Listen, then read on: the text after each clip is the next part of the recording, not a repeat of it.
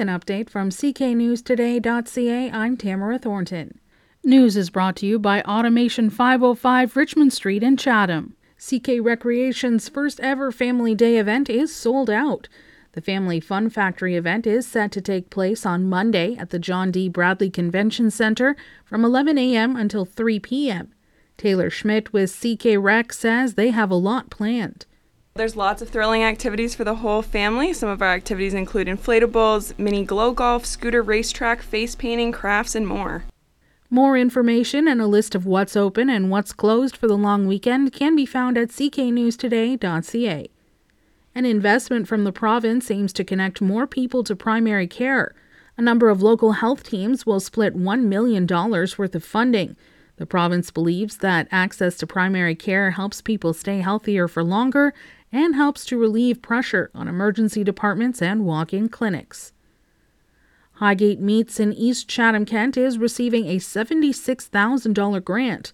The federal and provincial funding comes through the Sustainable Canadian Agricultural Partnership and will be used to fix and upgrade a lot of the company's equipment.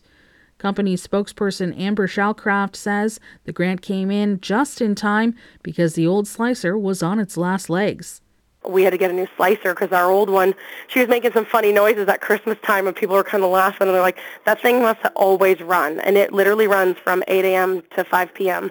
She adds that the meat shop in Highgate has seen a resurgence in meat sales as more people buy local. The Nature Conservancy of Canada is urging people to get outside for the 27th annual Great Backyard Bird Count this long weekend. The free global event has people spending a minimum of 15 minutes watching and listening for birds in their backyard or local parks and documenting the information.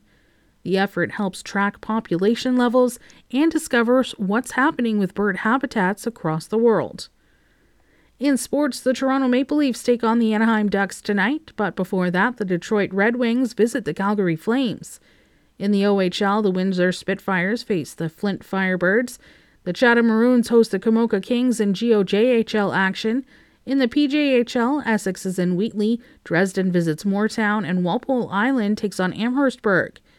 In women's hockey, Minnesota faces Montreal and New York is in Boston. The forecast mainly cloudy today with wind gusts up to 50 kilometers per hour. The high is minus 3 with a wind chill near minus 12. Cloudy and windy tonight with a chance of flurries overnight. The low is minus 6 with a wind chill near minus 14. Tomorrow there's a good chance of snow in the morning, more gusty winds, and a high of 2 degrees. I'm Tamara Thornton.